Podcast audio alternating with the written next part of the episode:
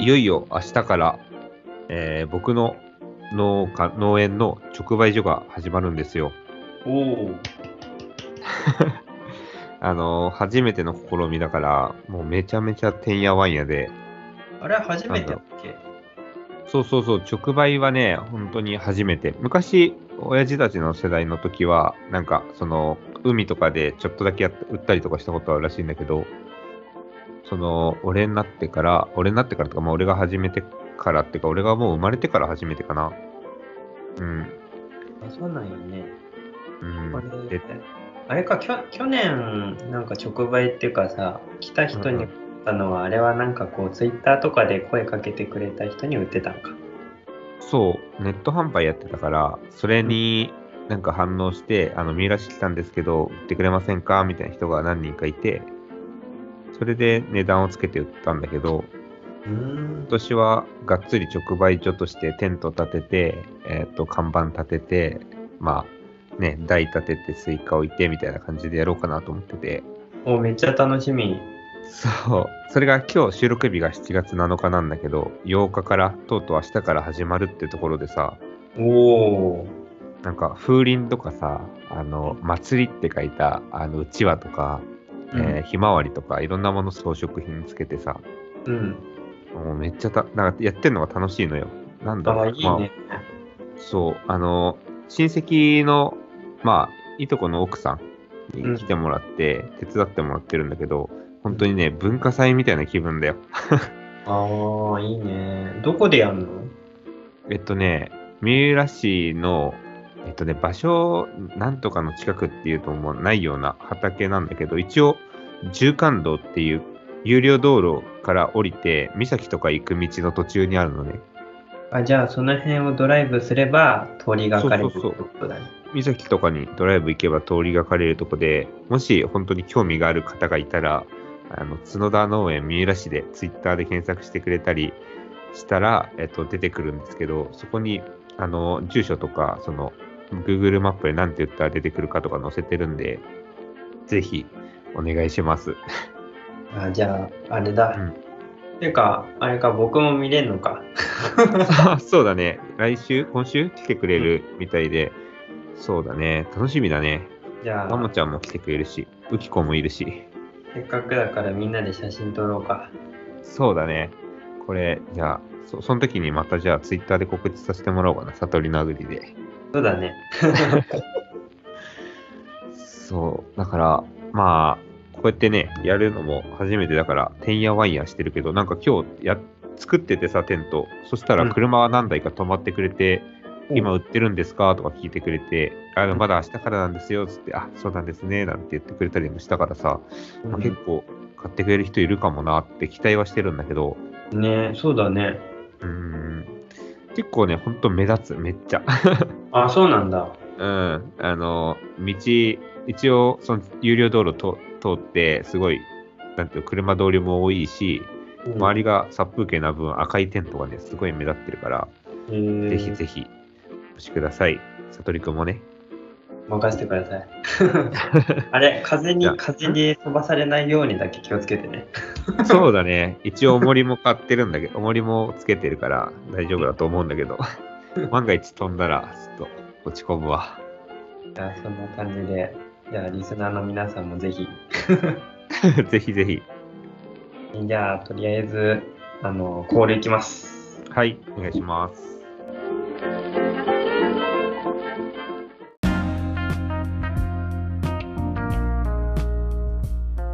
悟りのアグリーイエーイ。パーソナリティ務めます。最近夏なんでベッドのあのシーツを涼しいやつに変えました。悟り。そしてえー最近、えー夏だけどエアコンのない部屋で寝てもがき苦しんでます。カピバラです。よろしくお願いします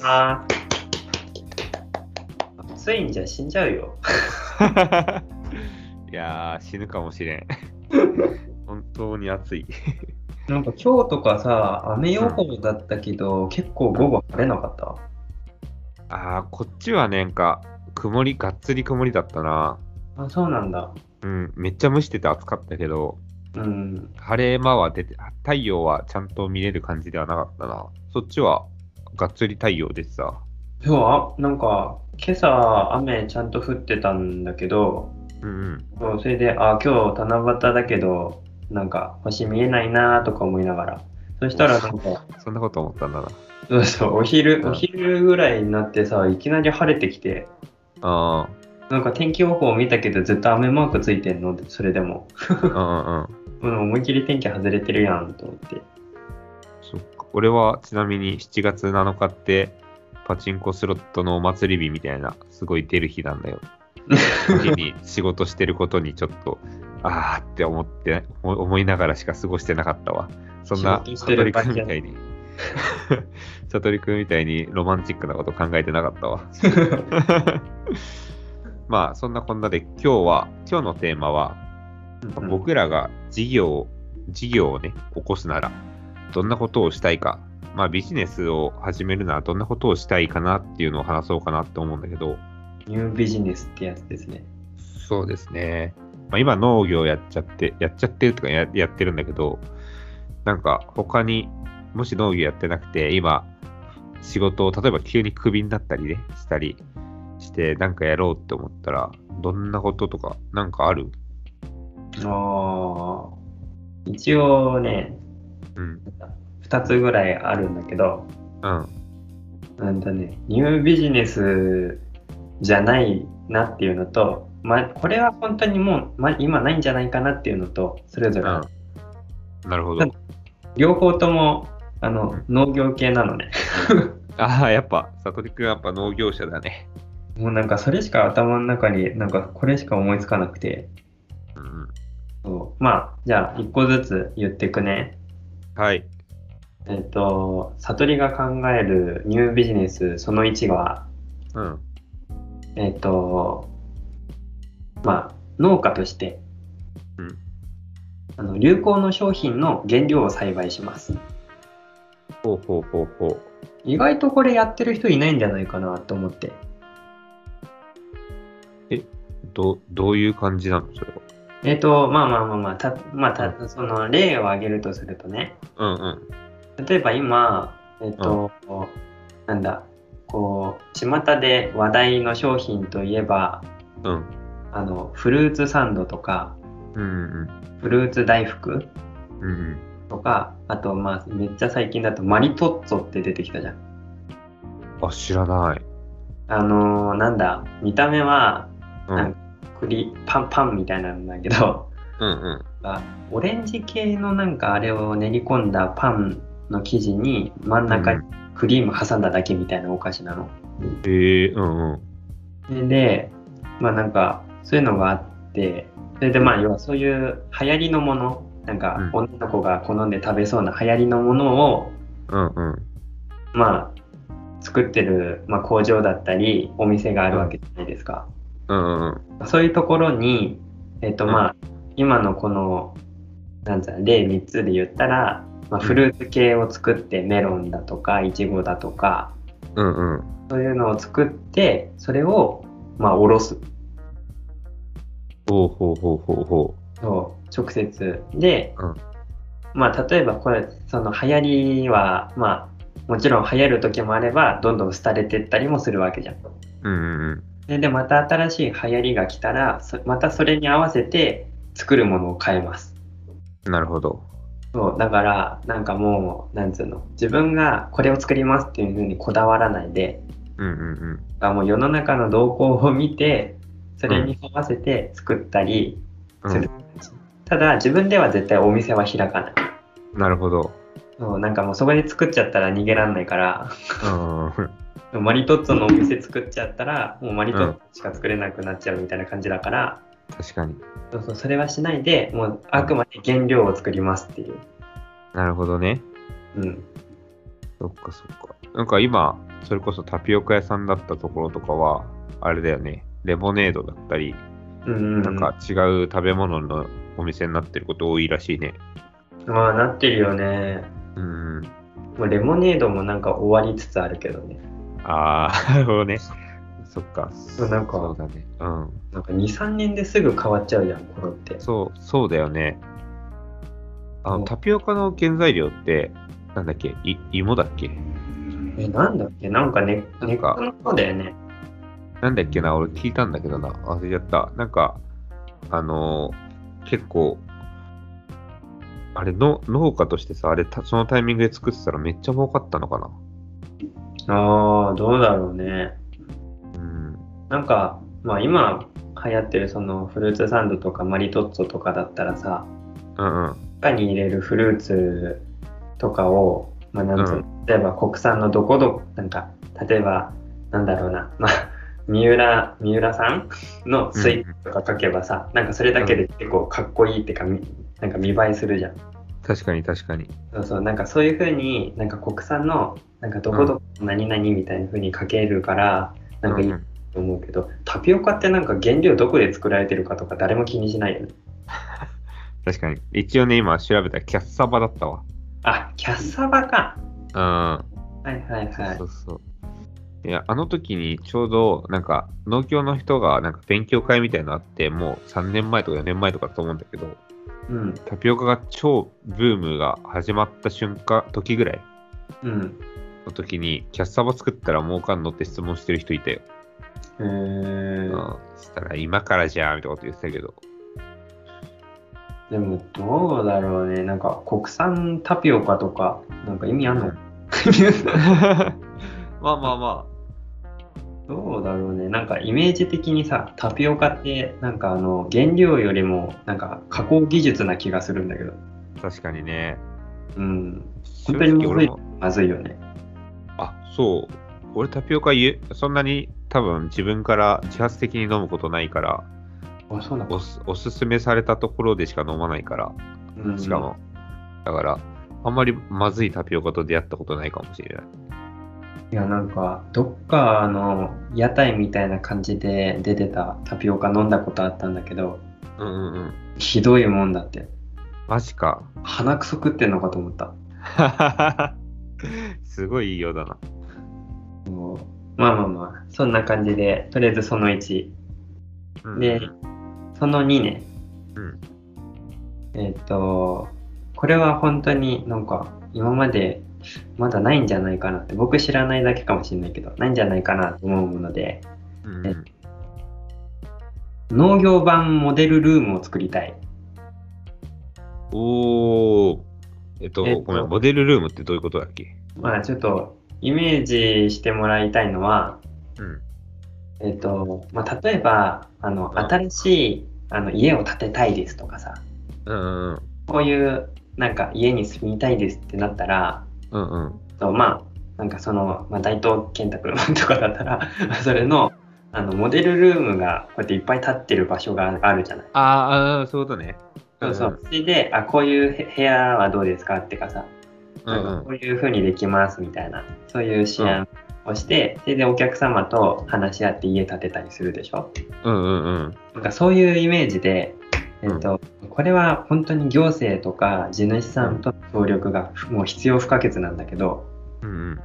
あのまあ、例えば今農業をやりたいって人って結構まあ多分いると思うのうんうん若い人だけじゃなくてさま。あ脱サラしてとかもいるし、まあ、学生のうちからやりたいって人もそこそこいて、うんうんうん。まあ、僕もそうだけどなんかこうどういうなんか農業をしたいかとかを、まあ、具体的に持ってるか持ってないかといえばなんかなんか持ってない人も多分いると思うああ。持ってるけどなんか具体的イメージがまだ出てこないみたいなこういうのは作りたいけどどういうふうにやったらいいかわからないとかうんうんうん。そういう人のために例えばまあなんかこう県県ごととか地域ごととかにそういうモデルルームみたいな感じで、あの、うんもうなんつうの例えばトマトを栽培してトマト農家だったらこういう感じですみたいな畑を作っとくの。なるほど。そうそうでそういう感じでなんか、うん農業版のモデルルームをいっぱい作ってでそういう、なんつうの、モデルルームごと、例えば農業やりたいって人が来たら、そういう人に貸し出したり、うんうんうん。あと、まあ最終的にはこう、まあリースって形で何年続いたら、じゃあ購入って形にしてもらったり、ああ、はいはいはい。そう例えばもうハウスとかも建てといてじゃあそのハウスごと売っちゃうみたいなうんうんうんうん。そうそうそうそういうのって結構面白いんじゃないかなと思ってなるほどね。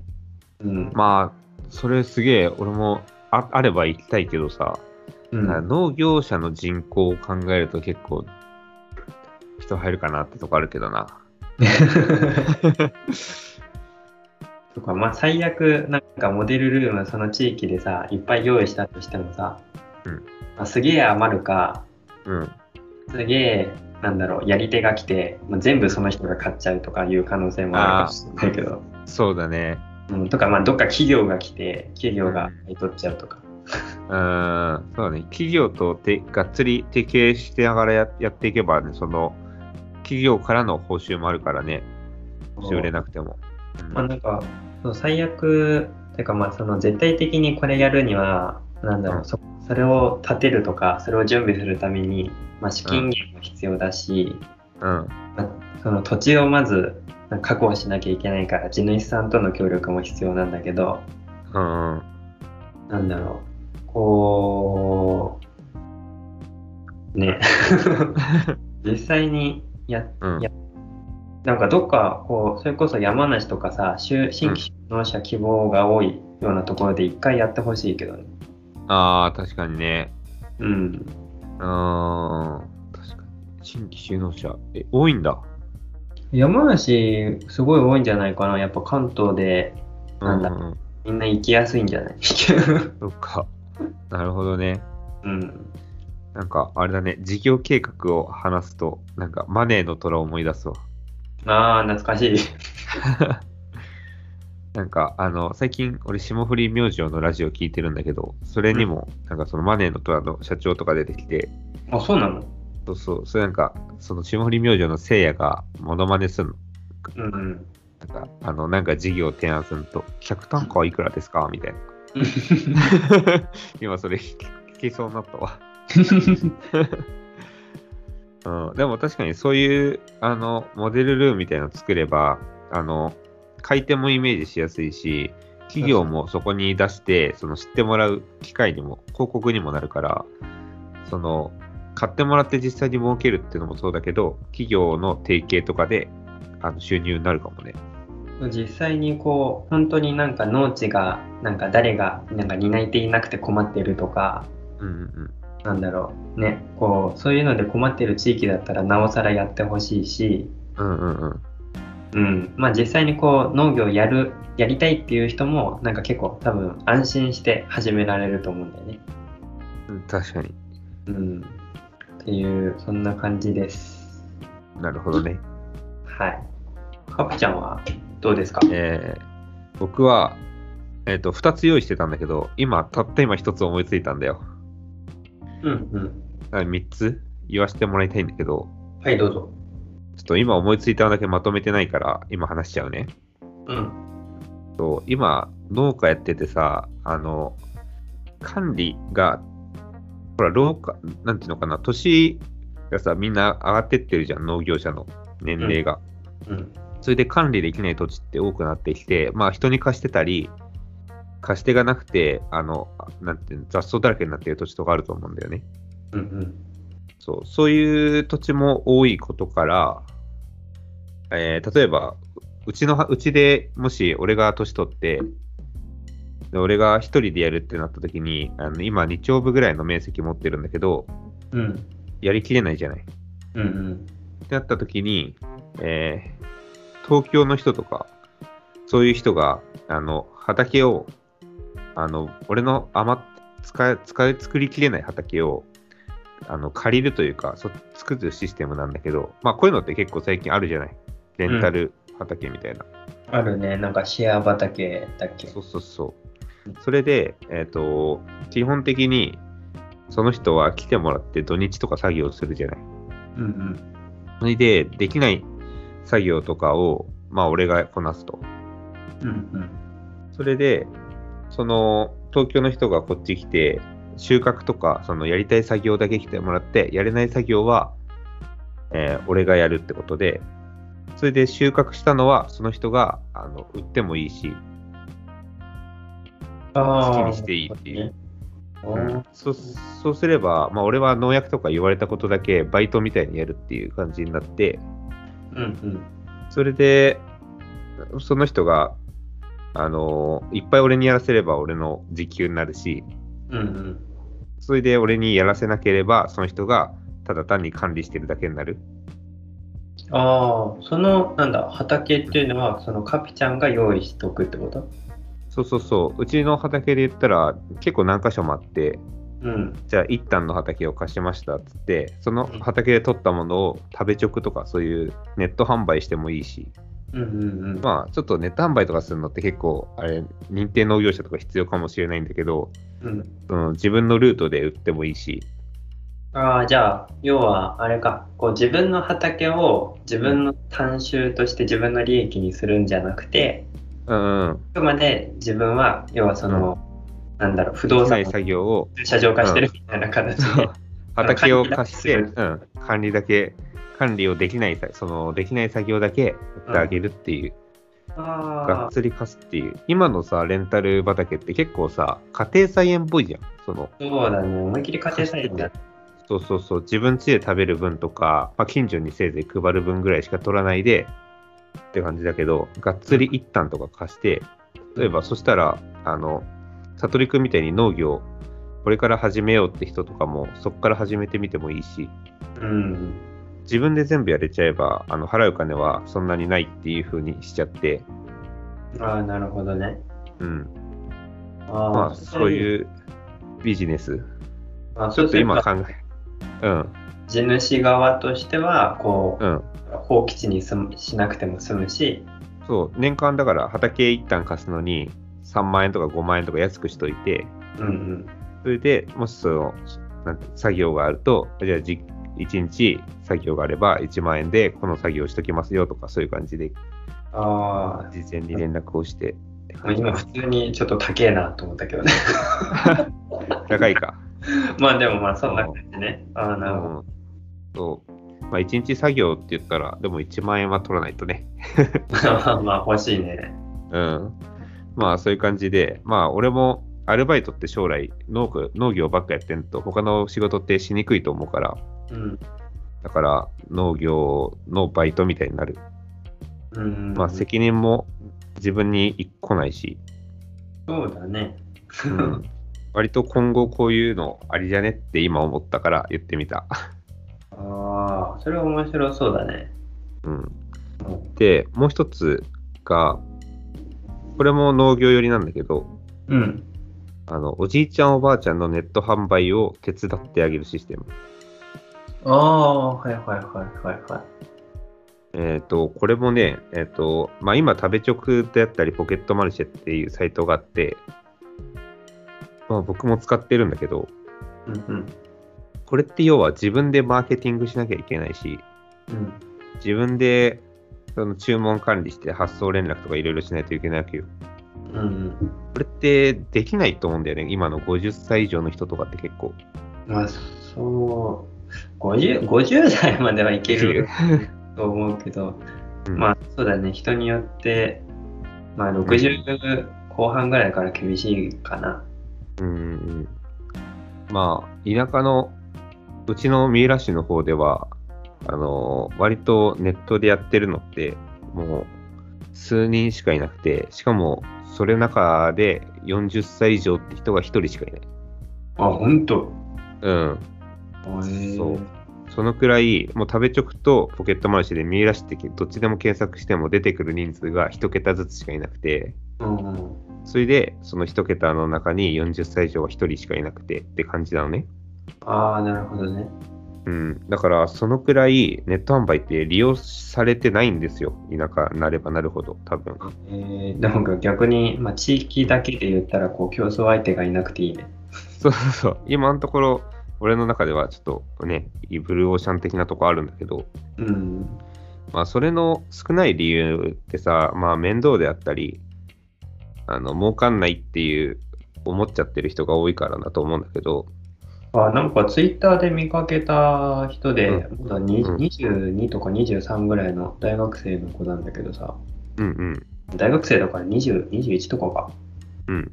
なんか、あれだっていう、自分でそのネット販売するのに、うん。なんか、それこそ送料とか考えたら、なんかちゃんと元取れるのかどうかわかんないとか、うんなんか段ボール代が予想以上にかかって、うんうんうん。みたいな、なんかそういうツイートしてるの見たことある。そうなんだよ。まあ、食べチョクとポケマルで言うと、食べチョクは、その利用料利用料で、その売り上げの20%取れちゃうのね。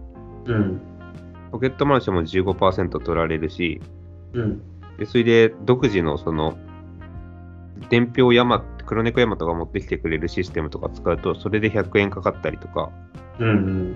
まあ、90いくらか。まあ、そういうなんか、こまごまして、結局、3000円で物売っても手元に残るのは2000円ちょっとなのね。2200円とか。結構かかるね。そう。まあ、そういう現状から、まあ、やらないって人も多いと思うんだけど、うん。実際、農家のおじいちゃんおばあちゃんとかで、農協とか持ってってる人の中でも、農協のさ、値段って結構上下するじゃん。うん。だから、中間ぐらいの、中間からちょっと高いぐらいの安定の値段だったらいくらでも出していいって人多いと思うんだよね。うんうん。例えばスイカで、あの、一玉で売って、市場持ってって、あの、1000円から2000円の間で上下してるとするじゃん。うん。そしたら、じゃあ1800円でずっとずっとシーズン買えますよって言われたらみんな出すと思うの。あそれで、まあ、ネット販売をししたいっていう人、おじいちゃんおばあちゃんに1800円とか、ちょっとネット販売としては安い値段で、こちらは買わせていただいて、もうこの日10個お願いします、この日10個お願いしますとか、そのレベルで、僕これがマーケティングとかもするっていうビジネスなんだけど、あ。ああ、なんか、あれだね。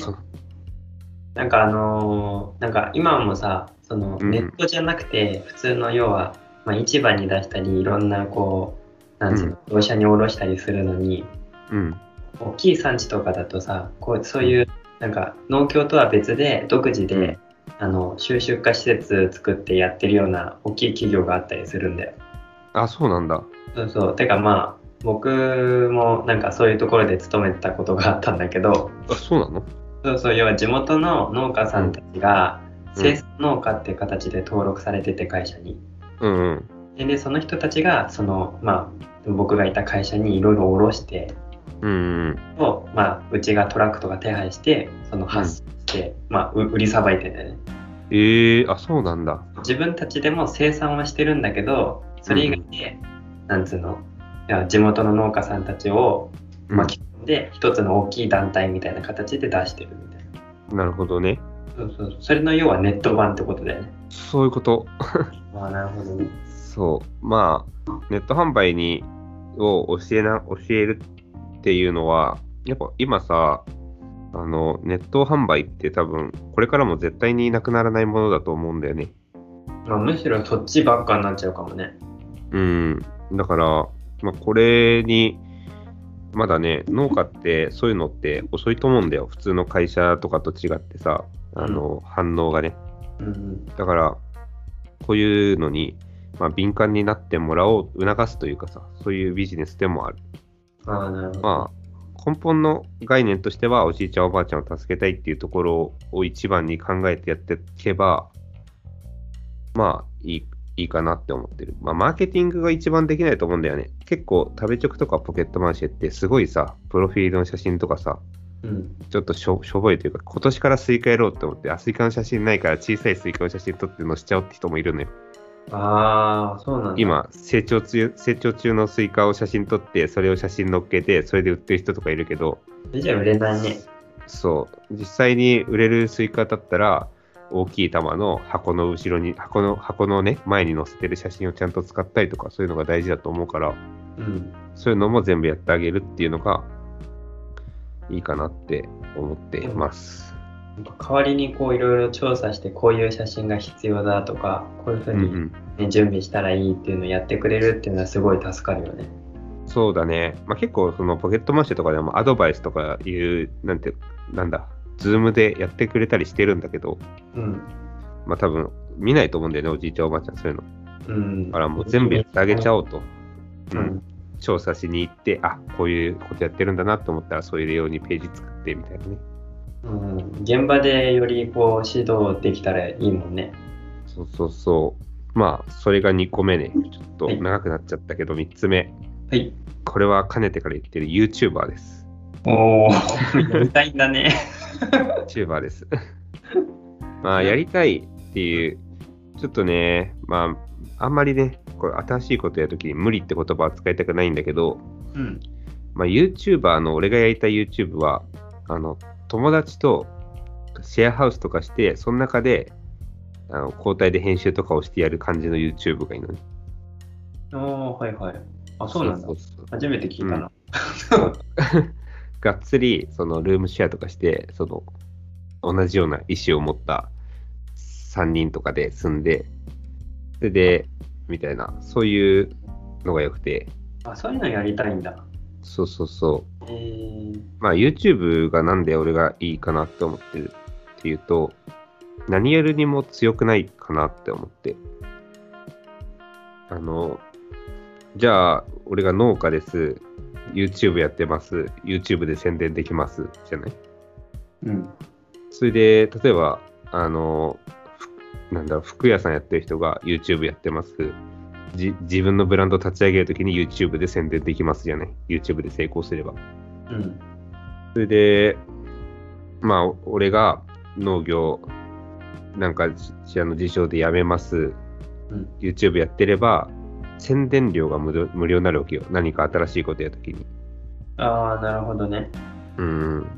そう、宣伝料が無料になるし、その、自分と同じような考えを持った人と近い人が友達ができるじゃん。うん。友達でやれば。うんうんまあ、それがいいかなと思ってて、まあ、俺のパチンコ、パチンコ番組なんだけど、うん。セブンズ TV っていう3人組の人がいるんだけど、うん。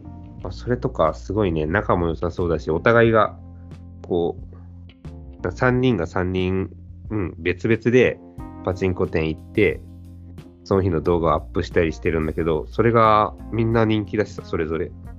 ああ、そうなんだ。うん。それがね、いいなと思って。なんかでも、まあ、いう、うん、YouTuber っていうとなんかちょっとこうなんだろう僕のイメージだけどうん、なんだろう、まあ、結構、まあ、2人組とかそれこそ3人組もいるけどうん。結構孤独なイメージだったのあ、うん、だからなんかまあそれ聞いてまあねシェアハウスっていうか一緒に住んでて、まあ、それこそ家族同然仕事仲間って形でうん、一緒にやっていくっていうのはまあなんかこう一人では考えられないこともみんなだったらね出てきそうだしね、うん、なんかまあ、それこそこう、なんだろう、動画の質とかも上がりそうだね。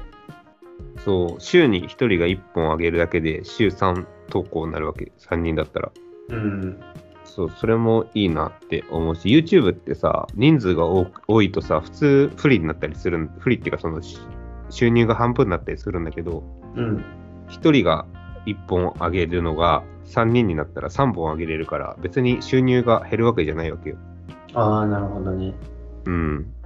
だから、俺はその人数が1人、2人じゃなくても3人とかでもいいなって思ってて、よりこう効率的に動画をアップできるかもしれないね。そうそうそうそうそう。まあ、体張ってる YouTuber とかも好きなんだけど、まあ、なんかに特化して、その同じ趣味を持った3人が、釣りだったら釣りとかさ、そういうのを、ちょっと今更ありきたりだけど、そういう趣味、同じ共通の趣味とかを3人でずっとやっていくっていう、それを YouTube の動画にしていくっていうのもいいんじゃないかなって思って、YouTuber。ああ、いいね。それなんか、そういう仲間はできそう。いやー、難しいね。シェアやっぱりハウスってなったら、あれ、彼女どうすんねん。あまあ、これは事業、た仮の話ね。農業をやらなかったら YouTuber やりたかったなっていうところがある。あなるほどね。昔、ちょっと本当に思ってたのは、うん。高橋と、あともう一人友達がいるんだけど、うん。それはちょっとあの出てきてない俺らの周りではないんだけど、うん。そいつらの童貞卒業までを物語にした YouTube YouTuber になりたかったんだよね。こいつらが童貞卒業するまで、えっ、と、何回も、あの、じゃあ、なんだろうな、マッチコンだったり、マッチングアプリ使ったり、いろんなことをやって、今日の成果みたいなのを毎日話すみたいな。ああ、なるほどね。動画でちょっと隠し撮りしてみたいな、そういうのをやりたいなと思ってた時期はマジであった。えー、うん。じゃあま高橋が童貞卒業しちゃったから、一つ夢がなかったね。そうだね。うん あと、俺がそうやりたいって思った時よりも、そういう動画って今すごい出てるんだよね。あ、そうなんだ。マッチングアプリでどうこうとか、うんそういう動画って、俺が昔思ってた時よりも、その流行ってるっていうか、あ、やっぱみんな、うん、マッチングアプリみんな使ってるから、それなりにそうそうそう動画のネタになっちゃってるんだね。うん、今更感はあるんだけど、まあでも、うん時代に合わせてこうやりたいことってかね、やれることを見つけていければいいもんね。うん、そうだね。まあ、そういう感じで、まあ、YouTuber はやりたかやりたいなって思ってる事業を起こすならね、なるほど。うん、どんな事業を起こしても多分 YouTube やって、そのププラスになると思うんだよね。なんかそれこそさ、なんかこう一つの大きい組織としてやってもいいような気はしたけどね、今の話で。そうだね。まあ、なんか多分今もそういうふうにやってる企業はそこそこあるのかな。まあ吉本ある。吉本とかさ。うん。どんあな、今、企業がホームページみたいに YouTube 作ってさ、うんうん。ナイキならナイキ、アディダスならアディダスみたいな YouTube があって、その中では新商品出ると紹介したりとかそういうのできるしさ。うんうん、それこそなんか今のそのユニットみたいなのでどんどん人を取って、うん。それこそチームごとになんかこう動画出させるみたいな、うん。うん、なんかそういう形でもいいかなと思ったけどね。そうだね。まあ、俺がこうやってラジオを始めたのも、最初は YouTube やりたいなって思ってるところに、さとりくんがポッドキャストどうって言ってきてから始めたから、うんうん。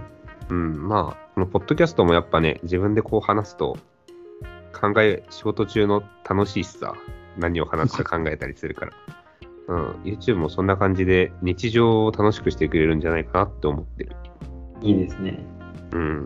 っていう感じです。はい。じゃあまあ、そんな感じで2人の、なんだ、夢物語。夢物語を語りましたね。いや、気分いいね。なんか夢を話すと。そうだね、なんか楽しかったね。うん。こんな感じで、まあ、こう、聞いたリスナーの方々も、もし、こう、なんだろう、思うところとか、自分はこういうのやりたいですとかいうのあったら、なんか送ってくださるとぜひ、嬉しいです。お願いします。そんな感じで、もし事業を起こすなら、でした。終わり終わり。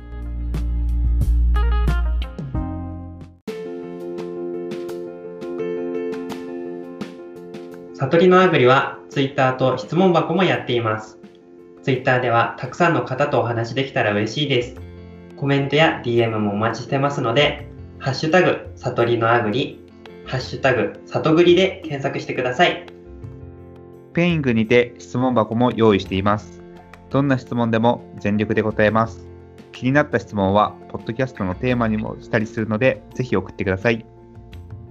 また、悟り個人でインスタグラムもやっています。畑の様子など載っけてますので、たくさん絡んでくれると嬉しいです。それじゃあ、バイバイ。バイバイ。